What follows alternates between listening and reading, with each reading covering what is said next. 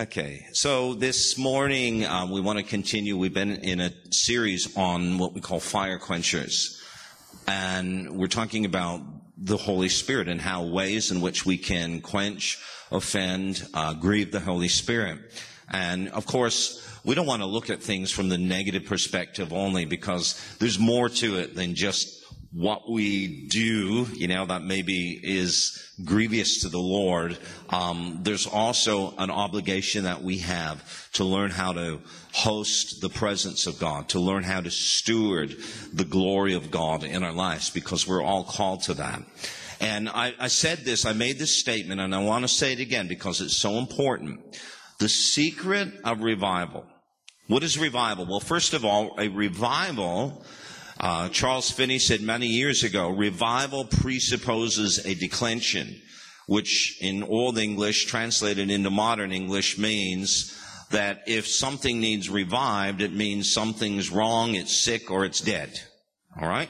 So if you need to revive, resuscitate, resurrect someone, what does that mean, right? It's not a good thing.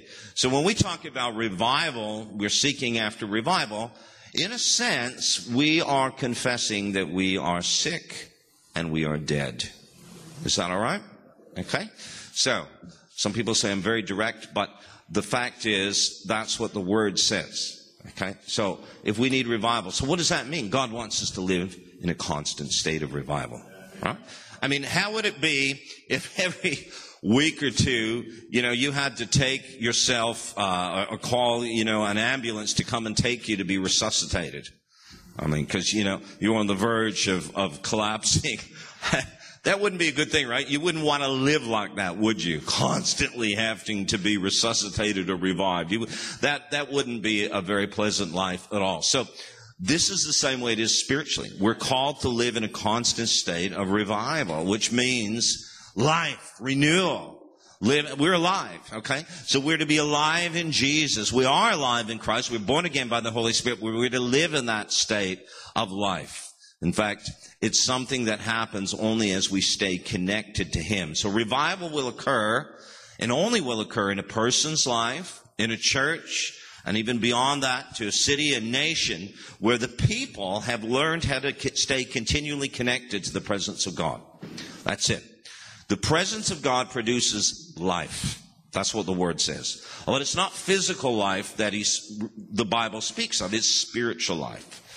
The Greek is the word zoe, which means spiritual life. And the other word for natural life is bios, or we get our word biology from that.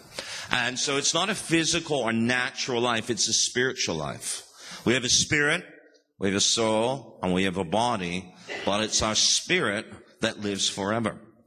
It's our spirit, that part of us. And I know there's the connection there. We can't really separate that, our spirit and our soul in many respects. But there's a sense in which we have to recognize that we're spiritual beings. Right? We are not physical beings that have a spirit. But we are spiritual beings that have a body. Because one day, the physical body will be replaced with the spiritual body, is what the Word says. And we'll be fully spiritual, right? Okay? Because we're going to experience an incorruptible spiritual body. Yes, it's a resurrected body, but it's still spiritual in the sense that even though it will resemble in many respects a physical body, we recognize that it's still spiritual. Okay? It's eternal, it's immortal, it's imperishable is what the Bible says. So it's a resurrected body. And it's still in that sense that it's fully spiritual but fully physical in that sense as well. Okay, so we are called as God's people to live in a constant state of communion with God that brings us to a place of renewal, revival in our lives, so that we reflect, we emanate the very nature and glory of God wherever we go. Last night in our final session, in the Freedom Encounter, we read out of Acts chapter 5, and it talks about how Peter had such glory operating and resident in his life that the presence and the power of God would emanate from him, and people would bring multitudes of sick folk, lay them on the street, and they would be healed just by what the Bible calls his shadow. That's amazing. I mean, I encourage you, read that. And it's especially, the language of the Passion Translation is especially brilliant. It talks about how that power emanated from Peter, and people would know when he was going to walk down the street, he was going to be in a particular location, and they would bring out sick people and those who were demonized and lay them on the street. And it says in that verse, I believe it's verse number 16 of Acts 5, they were all healed. Everyone was healed.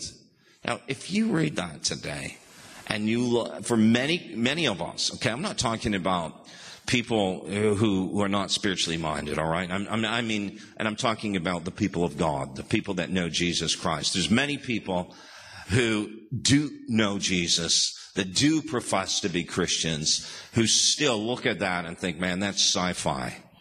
That's fiction, right?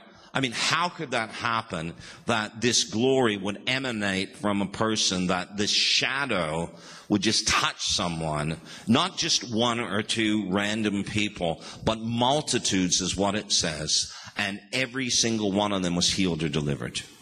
Wow. That is absolutely mind-boggling, isn't it? Come on now, you guys awake this morning? All right, don't fall asleep, okay? We'll get everybody get up. Let's do some exercise, whatever we have to do to keep you awake this morning. All right. So think about that.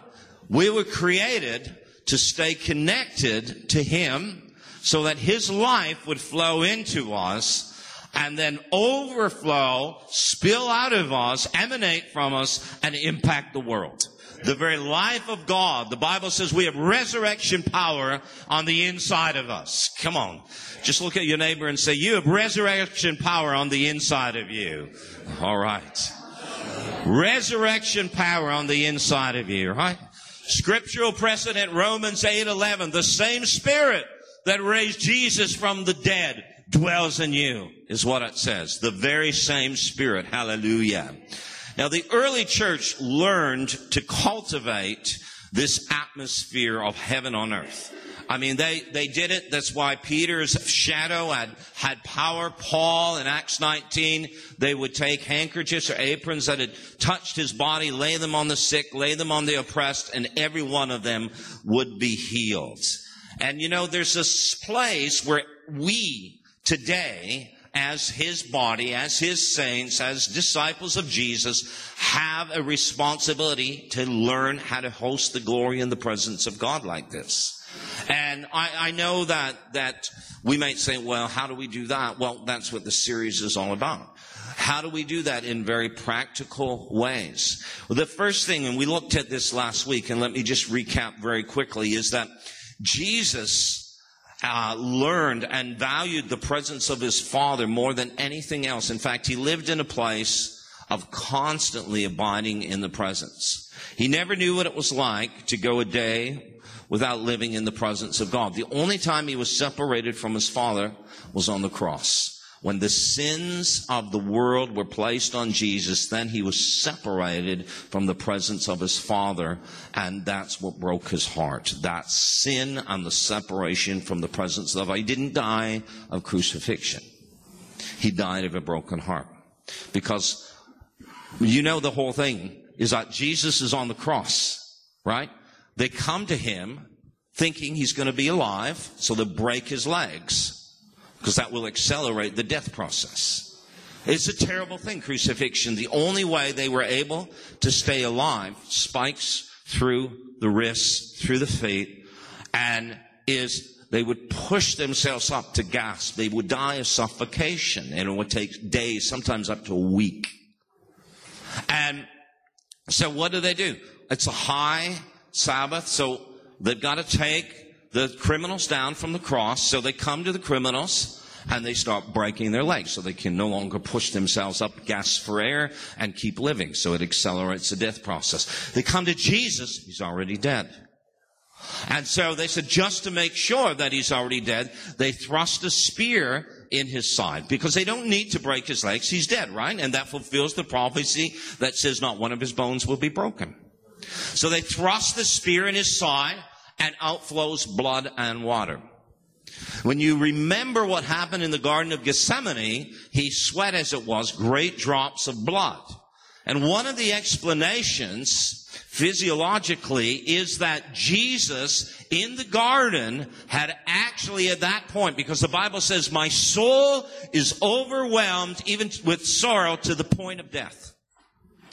And then so here he is, and his pericardium sac on his heart ruptures, bursts open, the body fluid mixes with the blood, and he sweats, as it is, great drops of blood. So most likely he would have died, because really it's impossible to survive that, to not die. But he could not die in the garden. It was not the Father's will. He had to go to the cross. So when you read in one of the synoptic gospels, it says that the Lord sent an angel to minister to him, most likely to preserve him and prevent him from dying so that he could go to the cross. So Jesus separated from the presence of his Father. Jesus saying, take this cup from me. Not that he didn't want to die, because he said, I've come to this hour. I've come to this point. And what do I say? Father, deliver me? No. For this purpose I've come. For this is your will. Father, glorify your name. He surrenders his life to the intention of the Father. But it was the separation from the presence of his Father that was just too much for him to bear. That's what killed him. That's why he died. What an incredible thing. Jesus so valued living in the presence of God and his Father. You know, we talked about Moses also, didn't we? And we said when the children of Israel had rebelled against God, and the Lord said, enough is enough. I'll take you into the promised land, but I'm not going with y'all. Okay. You guys stay here. Wait. I'm going to organize someone to lead you in. It's going to be an angel, not me. I'm not going. And then Moses, what did he say? Fair enough, God. We understand you have every right to be upset with us. Yeah, as long as we get into the promised land, it doesn't matter who takes us. Now, he didn't say that. He said, Lord, that's not good. We don't want it. If you don't go with us, if your presence doesn't accompany us, don't take us up. In other words, the promise wasn't enough. The promise alone is not enough. We must have your presence. Many of us today, isn't this the point? It's very profound. Many of us will settle for the promise without the presence. As long as we have the blessing, as long as we see God's purpose and plan fulfilled in our life, hey, that's all that matters. But what about the presence of God? Moses said, no deal, God. Don't even take us up if you're not going to go with us. We'd rather stay here and die here in the wilderness without your presence, without the fulfillment of the promise, than go in there without you. Just rather stay here. You see, what a desire, what a heart to be able to know and to seek after the very presence of Father. I need this more than anything else. I value his presence more than anything else in my life. When you understand the responsibility of what it is, then that is one thing. But we have to recognize this. Before we invest in something, we have to esteem it valuable. Is that not true? What we value, we invest in. Is that not true? Right? So what does the Bible say? So what? Where your treasure is, there your heart will be also. So what we value, we invest in. If we don't value the presence of God, we won't invest in it. If we don't understand, well, what does that mean? We should come to the point as Christians where we can't live without his presence. In his presence is fullness of joy. The Bible says, at his right hand, pleasures evermore. The times of refreshing come from his presence. I will send my presence, and my presence will give you rest. In his presence is everything that we need. The Bible says that righteousness, peace, and joy is in his presence. So how can we live without his presence? We can't. See, we seek after the promise, we seek after the blessings of God, but in reality we're supposed to seek after the presence of God, because when we have the presence, which is the person of God, then we have everything that he possesses. You see, you can't have the castle without the king. The reality is God says, I want you to know me. And when you know me, you'll have everything that is mine. Because the Bible says we're heirs of God and we're joint heirs of Jesus. Wow, think about that. Everything that Jesus inherited, he's disseminated and distributed that to us. Everything that Jesus received from the Father, he's disseminated and made available to us. We're not just heirs of God like, you know, God has his favorite son and he'll give most of his possessions to his favorite son. And then he'll give the leftover, the smaller portion to his least favorite. That's not at all the way it works. The Bible says we're not only heirs of God, we're joint heirs of Christ. Everything Jesus inherited is ours. Wow. So good. So good. So when we value the presence, we will seek after the presence.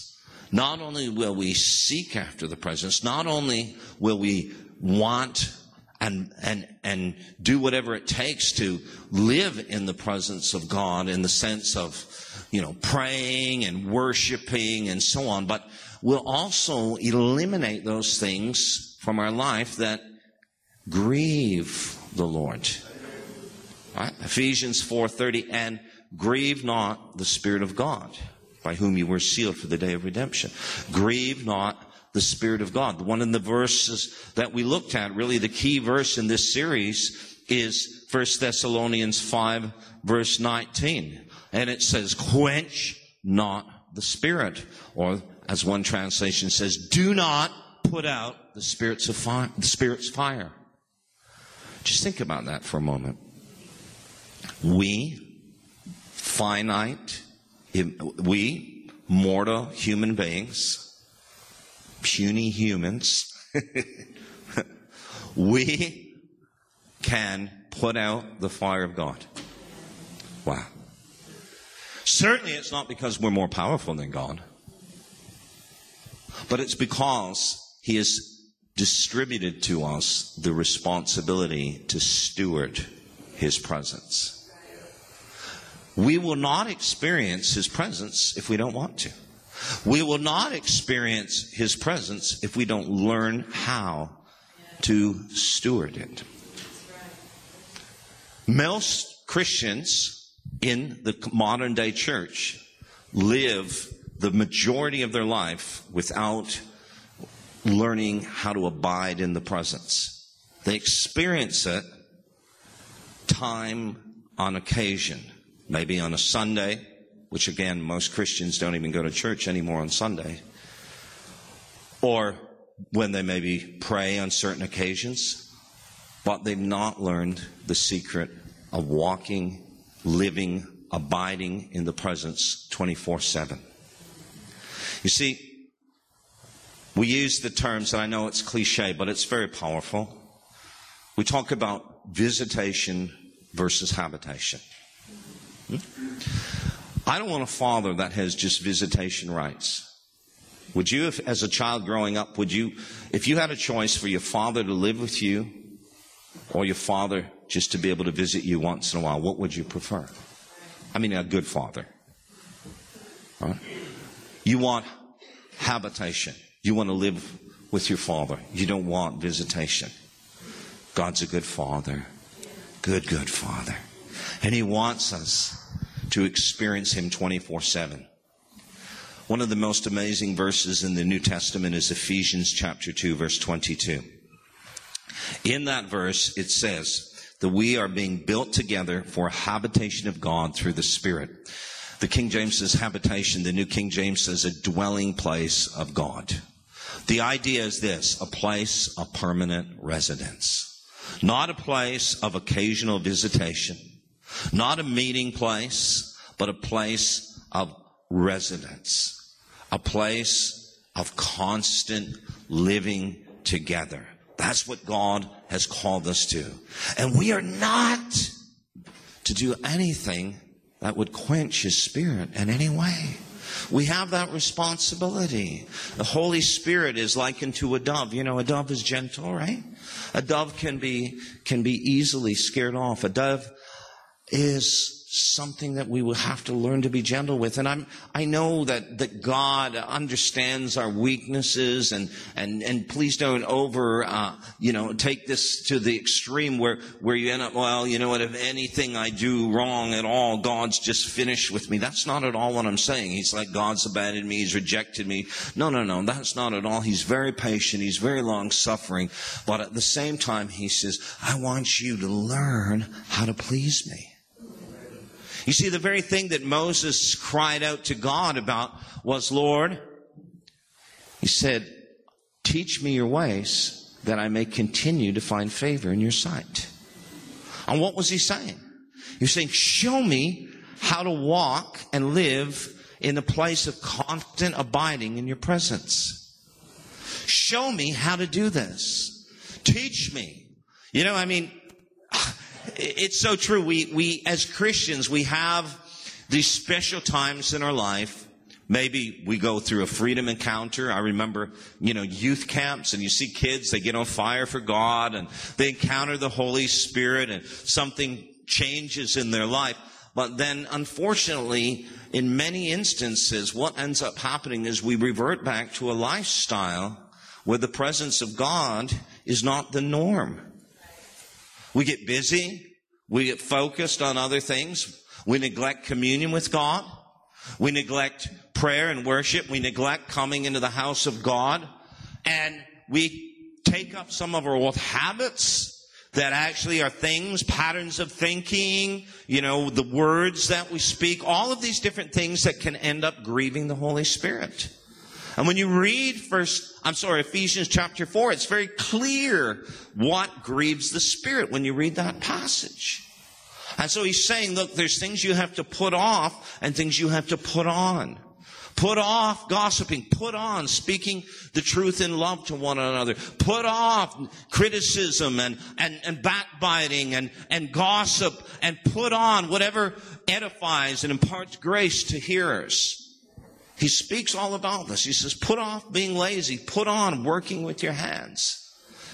Put off bitterness and unforgiveness, and put on love and long-suffering and gentleness. And he's saying, this stuff is your old man. This stuff grieves the Spirit of God. This stuff is not able to coexist with the presence of a holy God. That stuff's got to stay outside. You can't bring it into the house. You've got to leave it outside. Well, this is what pleases God. This is what causes Him to say, I'm welcome. I can abide here. The door is open. I feel at home. I'm going to stay. I'm going to stay here. Don't you want that for your life? There's a lot of things that we could talk about in terms of, we could identify and we could, enumerate specific ways in which we grieve the Spirit. We could itemize our sins, right? Come on now, right? And the bottom line is, all sin grieves the Spirit of God. That's why Jesus came to the cross. And our calling is to learn not just to live in a state where we confess our sins, but we walk in the light. Walk in the light. Right? We not only, we live in the darkness, or, no, that's not going to work. Or every once in a while, I revert to the darkness. I go into the darkness, and then I go, oh God, I shouldn't have went into the darkness. Forgive me. And I step back into the light. No. I learn to live in the light. I don't go into the darkness. I don't go there at all. I live in the light. And that light is to increase in my life. It's to grow. It's to intensify.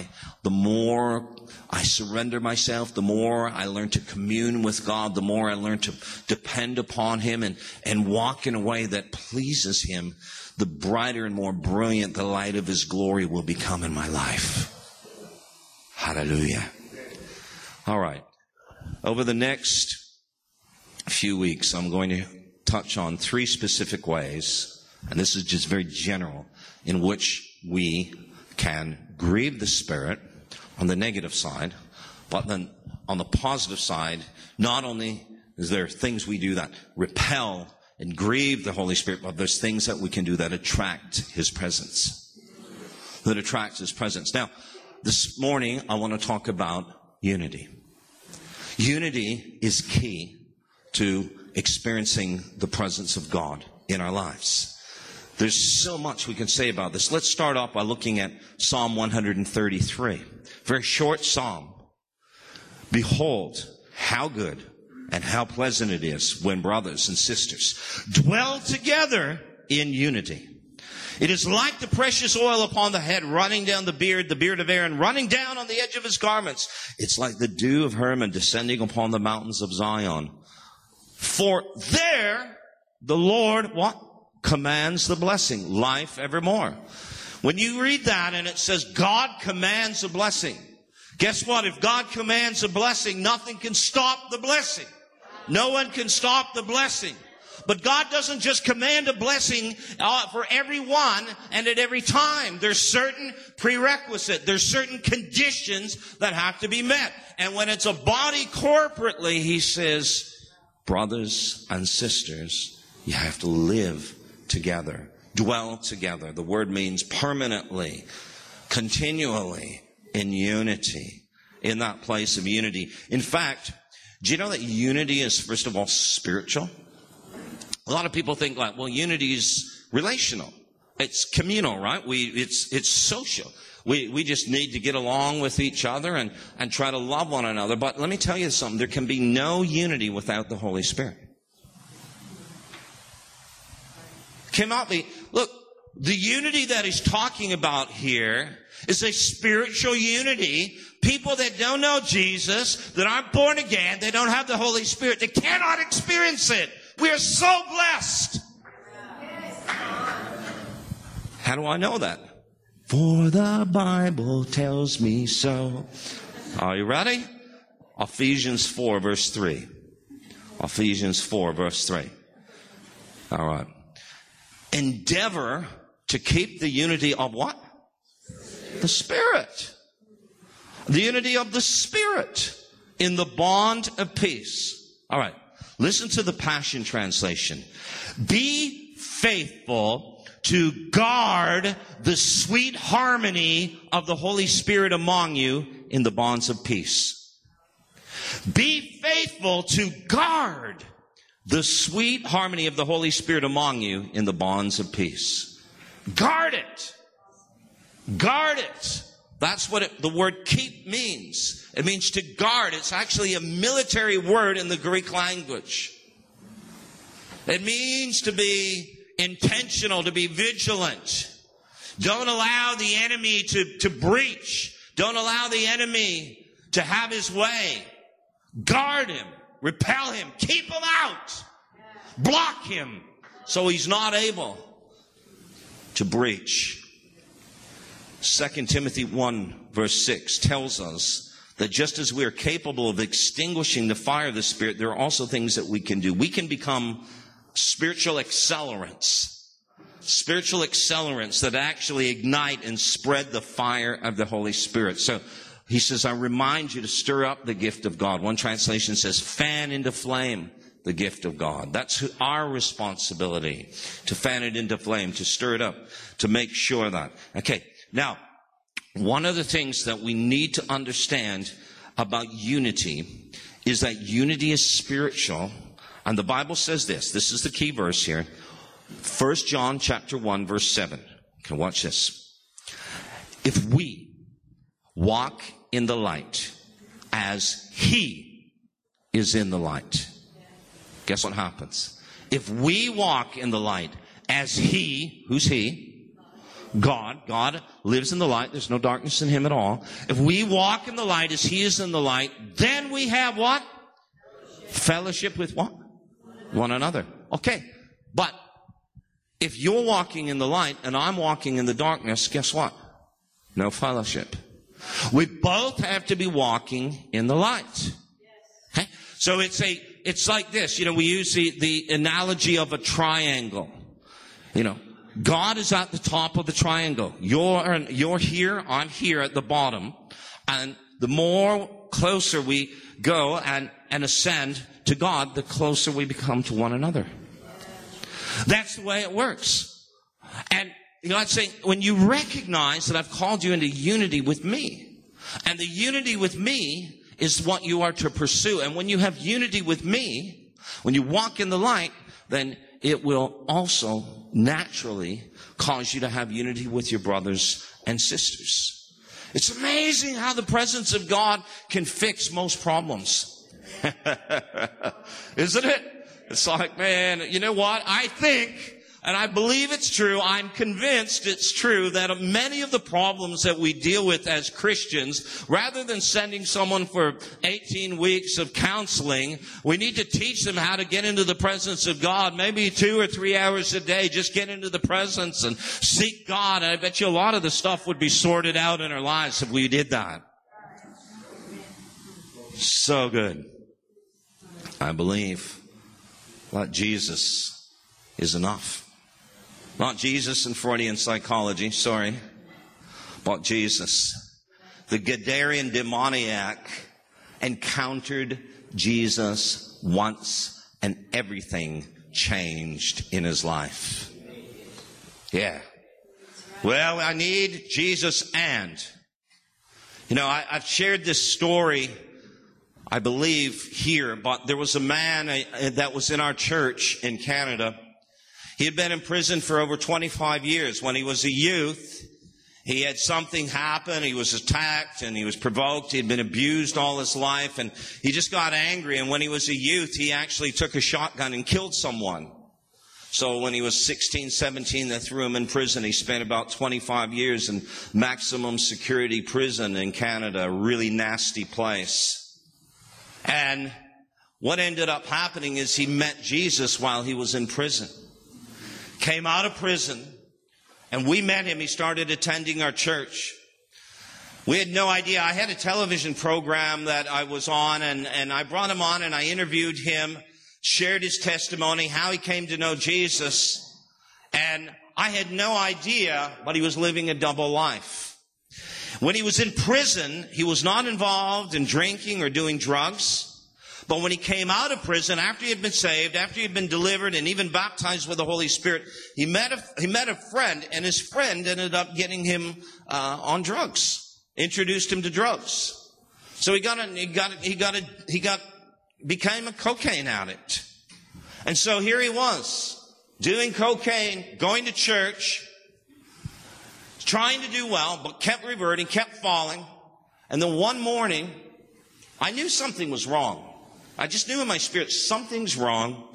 Something is strange. One morning, my phone rang, and I answered, and it was his daughter. And she said, you've got to get to the hospital. No, she said, something's wrong with my dad. His whole one side of his body is paralyzed, and he can't talk. Something's wrong. So I said, call the ambulance, get him to the hospital, and I'll be there. So he went to the hospital and ended up finding out he took too much coke. He snorted too much coke. He had a cardiac arrest. It was like he had a stroke almost, the conditions. While he was in the hospital, we were there, we were praying, he died. The family was beside themselves. Hysterical. A son and a daughter, granddaughter, and the wife. And I'm standing there, and the Holy Spirit says to me, raise him from the dead. And I said, Lord, all right. I told them, I said, we're not stopping. We're not accepting this verdict. They came out. Look, guys, they came out, said he's dead. They had already tried to resuscitate him. He flatlined. They couldn't. He's dead. I said, we're going to pray. We're going to call on the name of Jesus, and we're going to command him to come back to life. We asked if we could go in, and they wouldn't let me. I said, well, it's okay. I don't have to. can stay here in the waiting room. So we stayed and we prayed and we commanded it to come to life. A few moments later, noise, commotion in the back. He's breathing. He came back to life. He's alive. They're freaked out. And, well, he's going to have brain damage and his heart's done. A couple of days later, they released him from the hospital with no brain damage. Nothing wrong with his heart.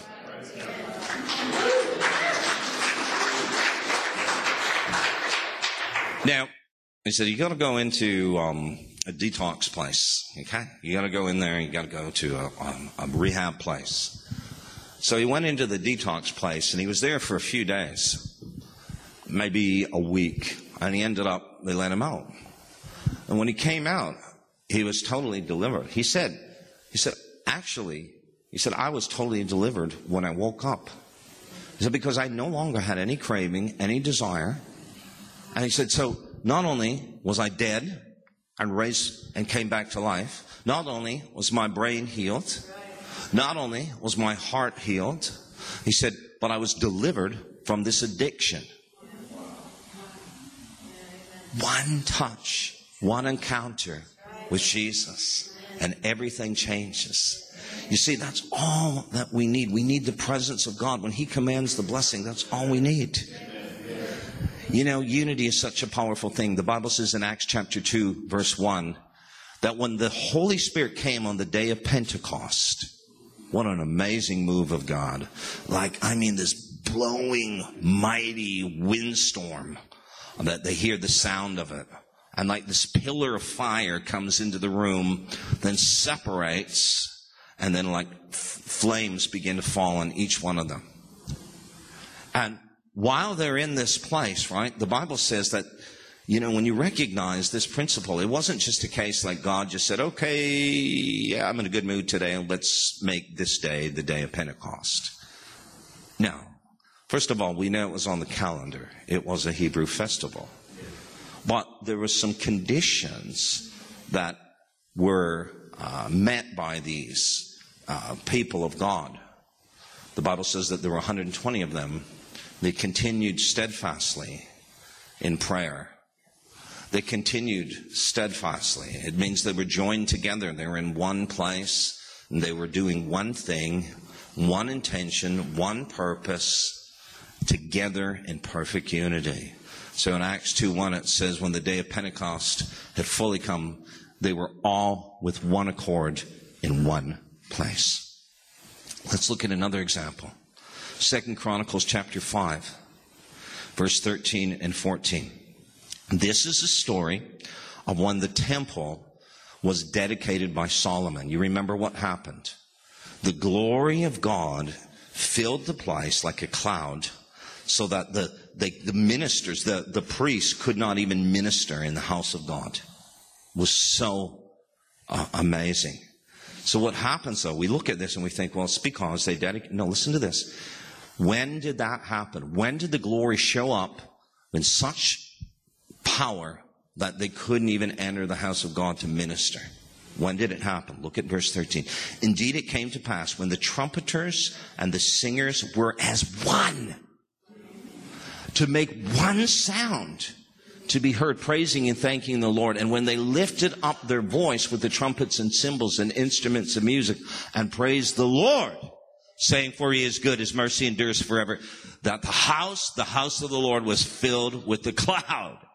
And then it says that they could not even enter in to minister because the glory of the Lord filled the house. They were in one accord in one place. You know, the interesting thing, there's 120 in the upper room, right? Do you know how many were here? 120, which is the number of government and unity multiplied. So it's saying that they were 120 in both instances, in one accord, in one place. Several years ago, I was ministering in Seattle, Washington, at a conference. and a church. And I'd been ministering for a few days. Sunday morning, we're worshiping the Lord, and I see this woman. I'm sitting in the front row with the pastor, and I look back and I see a woman just kind of in that middle section there. And the Holy Spirit speaks to me and says, tell her one accord in one place. One accord in one place. So there was a point during the service where we were able to have a brief conversation. Perhaps it was even at the end of the service. I don't recall. And I looked at her and I said, I don't know who you are and I don't know what this means to you, but I feel I have to be obedient to the Lord. I'm going to share this word with you. The Lord wants you to know that you're supposed to be in one accord and one place. She got very angry. I thought she was going to hit me. And then later on, she calmed down. She came to me and she said, yeah, you're right. And I said, well, what does that mean to you, if you don't mind me asking? And she said, well, I'm the wife of the pastor. And I actually, even though my husband and I were still married, we still lived together, I had a disagreement with him, and I took all the women out of the church and went down the road, and I've started my own church.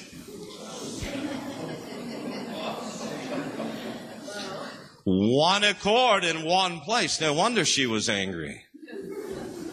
And I said, well, what do you think the Lord's trying to say to you, you rebellious wife?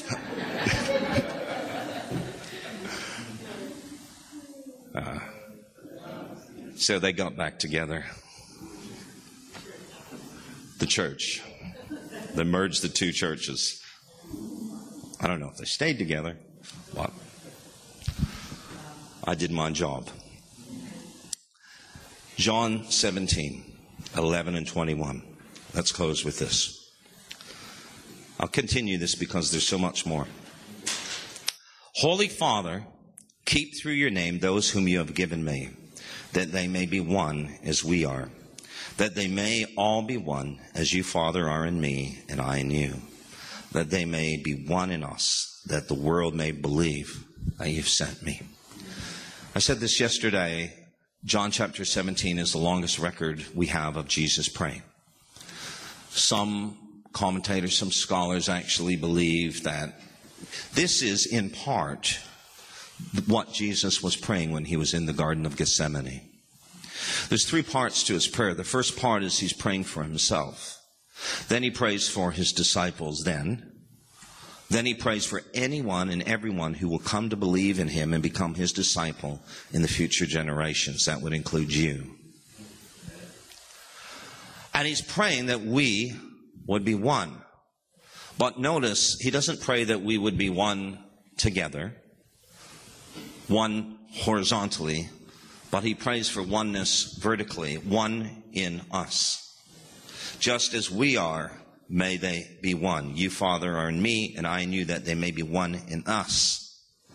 The oneness is a oneness with God. In the 22nd verse of the same chapter, Jesus says, Father, the glory that you have given me, I've given to them, that they might be one in us. Uniting us with the Father by the restoration of the glory, so that we can become one with him.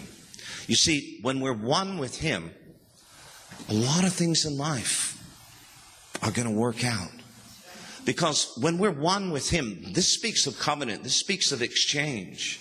And what it's referring to is his desires all of a sudden become our desires. His friends become our friends. His enemies become our enemies. His passions are our passions. The things that he hates, we end up now hating because we're one with him. We think the way he thinks. Our heart beats for the things that his heart beats for. And we see what he sees. And out of that, we're in this place where we are one with him. You know, it's like a horse. Really, this is probably the most accurate picture that I could give to you, where He says in Psalm 32, don't be like a horse that has to have a bit and a bridle and, you know, you have to just pull it and yank it. And be like a horse that you can ride bareback. You know, in North America, we have First Nations people, Aboriginal people, and they ride horses bareback. They don't need to put a bit or a bridle in the horse. They don't need a saddle. They just jump on the horse and they ride it. And the horse responds perfectly. God's saying, that's the kind of horse I want you to be. And the idea is the word that is translated meek, being meek, actually speaks of a horse that is so broken and submitted to its rider that it becomes like one. And that horse only does what its rider wants it to do. It can go into the midst of a battle or be a war horse. It's unaffected by all that's going on around it. It only responds to its rider. And so in the Greek language, there is a sense of defining the word meekness in the sense of becoming one. So that you're not resisting, you're not fighting, you don't have your own plan, desire, or will, but you're fully compliant, fully submitted. And that one of the greatest illustrations is of the horse. You see, this is what God is looking for. When I'm submitted to Him, guess what? Those who love the Father love His children. Right? And that's what it says in 1 John 5, verse 1. If you love the Father, you're going to love His kids. My paraphrase. So when I am fully submitted to Him, when I'm yielded to Him, and then you are, and my intention is just to do His will, to love Him, to please Him, and you are, then guess what? We can walk together as a force that be reckoned with, that the devil cannot stand. The devil, an old military tactic, it goes way back into the Greek days, even before the Romans, and we still use it today in modern warfare, is the principle of divide and conquer. You study military strategic warfare, and I've studied it, you will see that this is actually a principle that was started way back, even before Alexander the Great. And it's still used in modern warfare today through propaganda, dissemination of false stuff and so on. And the enemy tries to do that, right? Propaganda, lies, deception, right? Tries to divide. But what happens, guys, here's the thing. You've got, and can I close with this one verse? Let me show you this, because I think this will really seal what I'm trying to share this morning.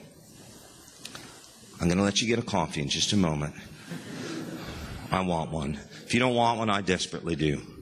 Dale, you made a really good coffee yesterday. Thank you. Actually, everybody did. Okay. 1 Corinthians 1, verse 10. Let's close with this. Paul is dealing with a church that's divided. They're divided over a variety of things. Doctrine, they're fighting with each other. There's actually almost a celebrity cult. You know, I remember when we were part of a large church, when Lynn and I first got saved, we were part of this big church in Canada, and they had three pastors that they would rotate preaching, because they did, I think it was 3 services, and they just rotated. And it was so funny because it would be, well, this pastor, they're all good, really good. But this pastor would get up and someone would say, well, you know, he's preaching. Okay. Yeah, okay. Oh, this one. Oh, he's preaching. Okay. Oh, he's preaching. Okay. You see, the fact is, the anointing was there on every one of them. It wasn't just like one was anointed and one wasn't. Okay, I get that. I wouldn't want to sit under someone who's not anointed. But I'm saying they were all anointed. Style was different. People, we recognize that we are in a place, we're all different, but yet we're all equally valuable in the kingdom. Right? Okay, look at this. I appeal to you, brothers and sisters, in the name of our Lord Jesus Christ, that you all agree with one another in what you say, and that there be no divisions among you, and that you be perfectly united in mind and thought. Wow. How do we do this? Let this mind be in you, which was in Christ Jesus. That's how we do it.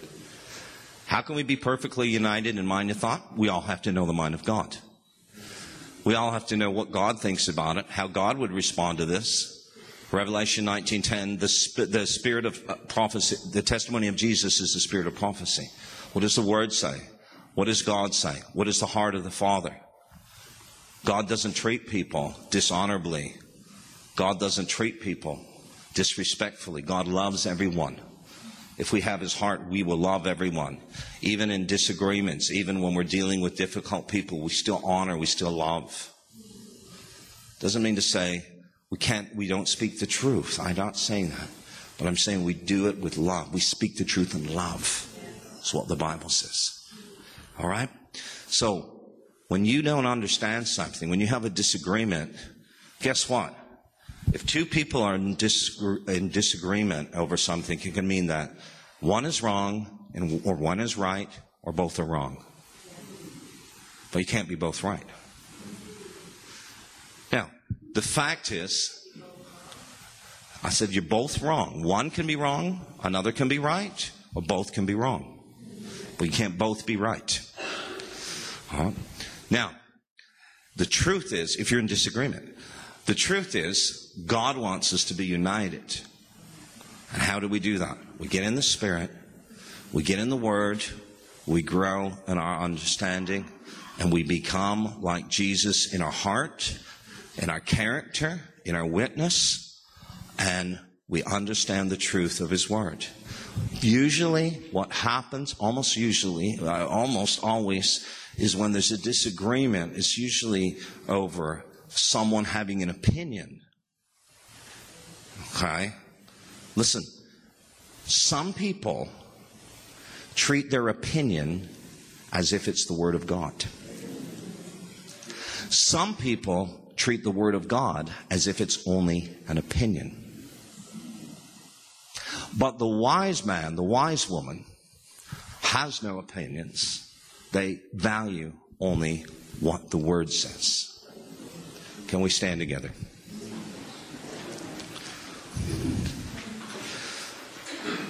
I'm going to pray. Hallelujah. Do you love the Lord? Drive less, save more. Ride Coda with the Transit app. Download today for a $4.50 credit. There's a new way to pay at Coda.